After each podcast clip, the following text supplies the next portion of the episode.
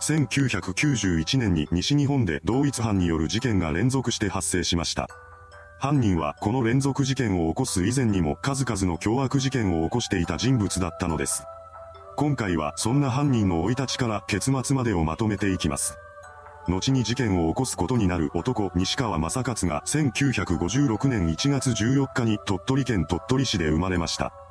西川家はとても貧しく、食べていくことにすら困るような家庭だったそうです。しかも、西川がまだ幼い頃に母親が糖尿病で他界しています。さらに、父親は西川を残したまま家を売ってどこかにいなくなってしまいました。そのようにして両親を失った10代の西川は飛行に走るようになります。義務教育であるはずの小中学校にもほとんど通わず、金のために窃盗事件を繰り返すようになったのです。その結果、彼は警察に目をつけられ、捜査の末に逮捕されました。そして1972年に中等少年院へと送致されています。西川が少年院を仮退院したのは1973年10月のことでした。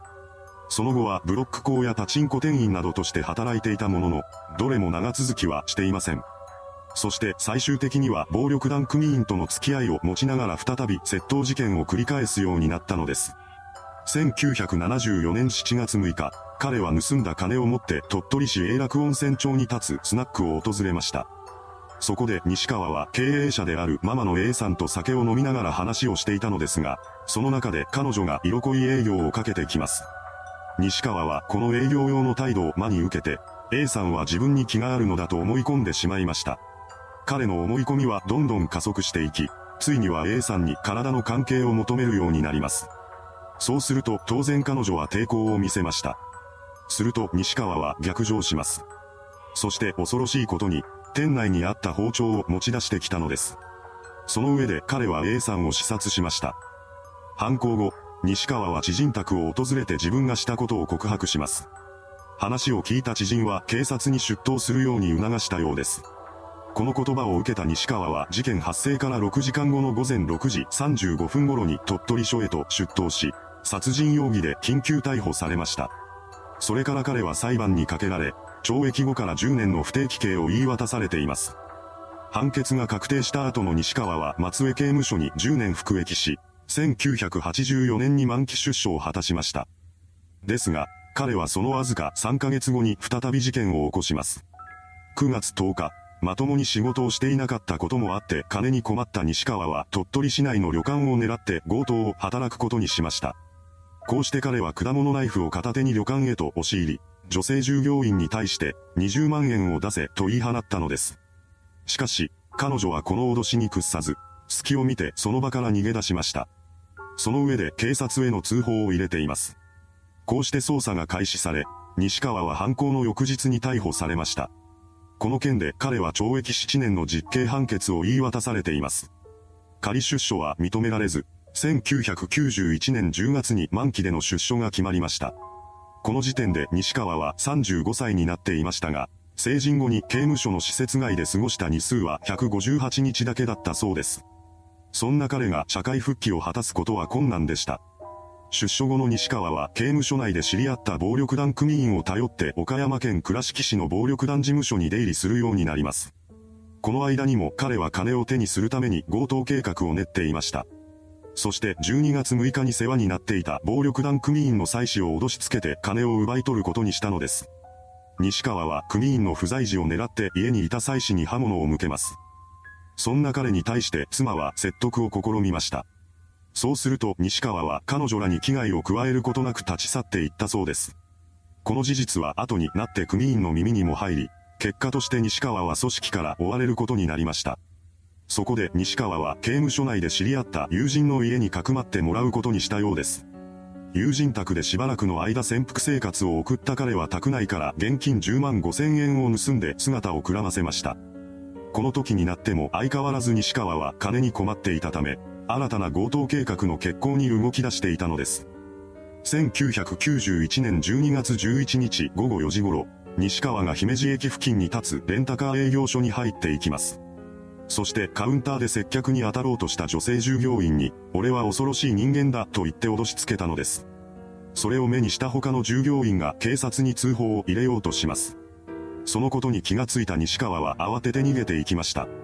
それでも、強盗を諦めたわけではありません。彼は女性の従業員が一人しかいないスナックを狙うことにしました。12月12日の夜、西川が姫路市内のスナックに押し入っていき、当時45歳の経営者正木久美子さんに襲いかかります。彼は正木さんの首を締め上げ、彼女を窒息死させました。その上で現金6000円やポーチなどを盗んで逃走していきます。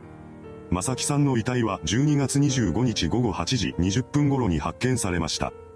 その4日前の12月21日に西川は別の事件を起こしています。この日、彼は島根県松江市に立つスナックを経営している当時55歳の女性高橋文子さんの首を絞めて考察しました。その後、西川は店にあった現金約20万円を取って逃走しています。高橋さんの遺体は事件3日後の12月24日に発見されました。そのようにして事件の存在が発覚していく中でも、西川は犯行を重ねています。12月26日未明、京都府京都市内のスナックにて、西川が経営者の女性原田さんを視察し、彼女が持っていた現金5000円を奪い取りました。さらに、その2日後には別のスナックの経営者である村上典子さんを視察しています。殺害後に西川は店内の物色をしていたのですが、ちょうどそのタイミングで被害者の長男が店にやってきてしまいました。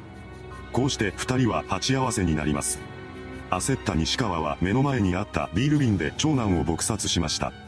それから彼は店にあった現金1万数千円を持って逃走しています。ほどなくしてこれらの事件の存在も発覚し、警察が捜査に動き出しました。捜査員が現場となったスナックの検証を行ったところ、至るところから西川の指紋が検出されます。その他にも4つの事件にはいくつかの共通点が見られたため、警察は同一犯による犯行である可能性が高いと考えたそうです。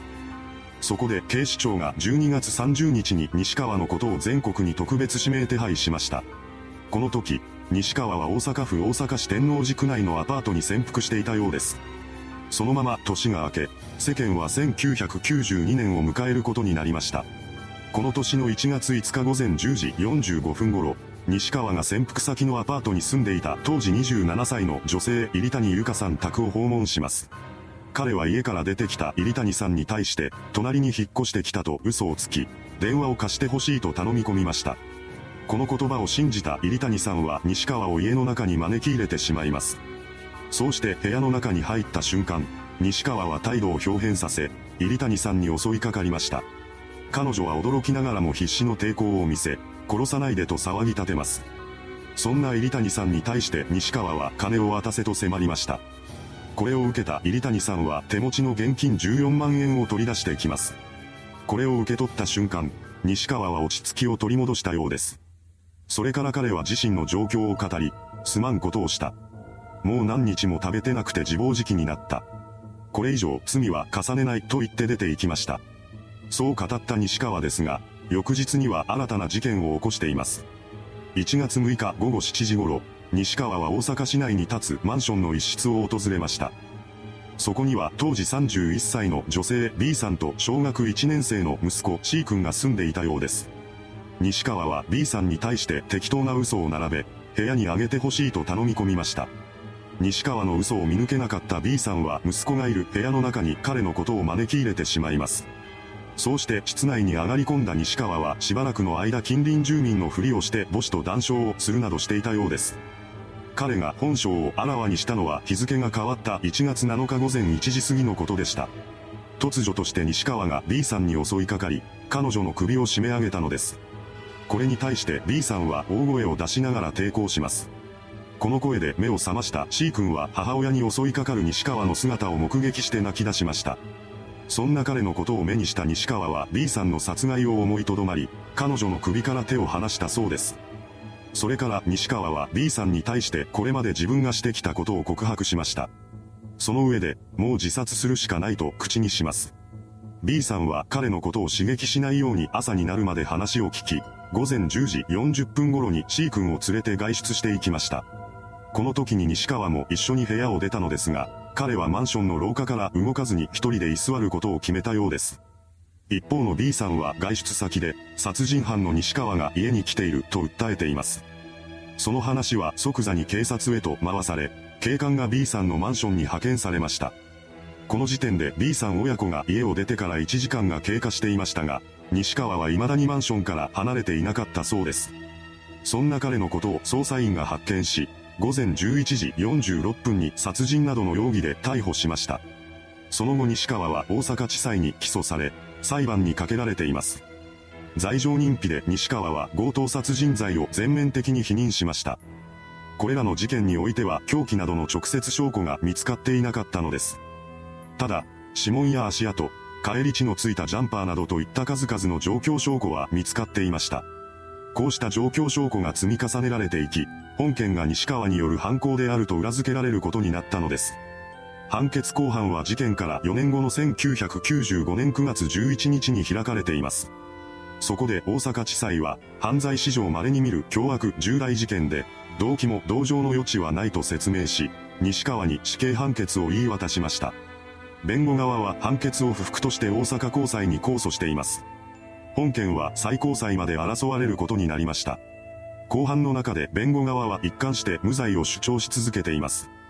しかし、その主張が聞き入れられることはなく、2005年6月7日の上告審判決公判で西川の死刑が確定しました。そしてそれから12年後の2017年7月13日に週間先の大阪拘置所で61歳になった西川の刑が執行されています。いかがでしたでしょうか？短期間に数々の事件を連続して起こした犯人。彼は61年の生涯のうちのほとんどを刑務所の中で生きたのです。それではご視聴ありがとうございました。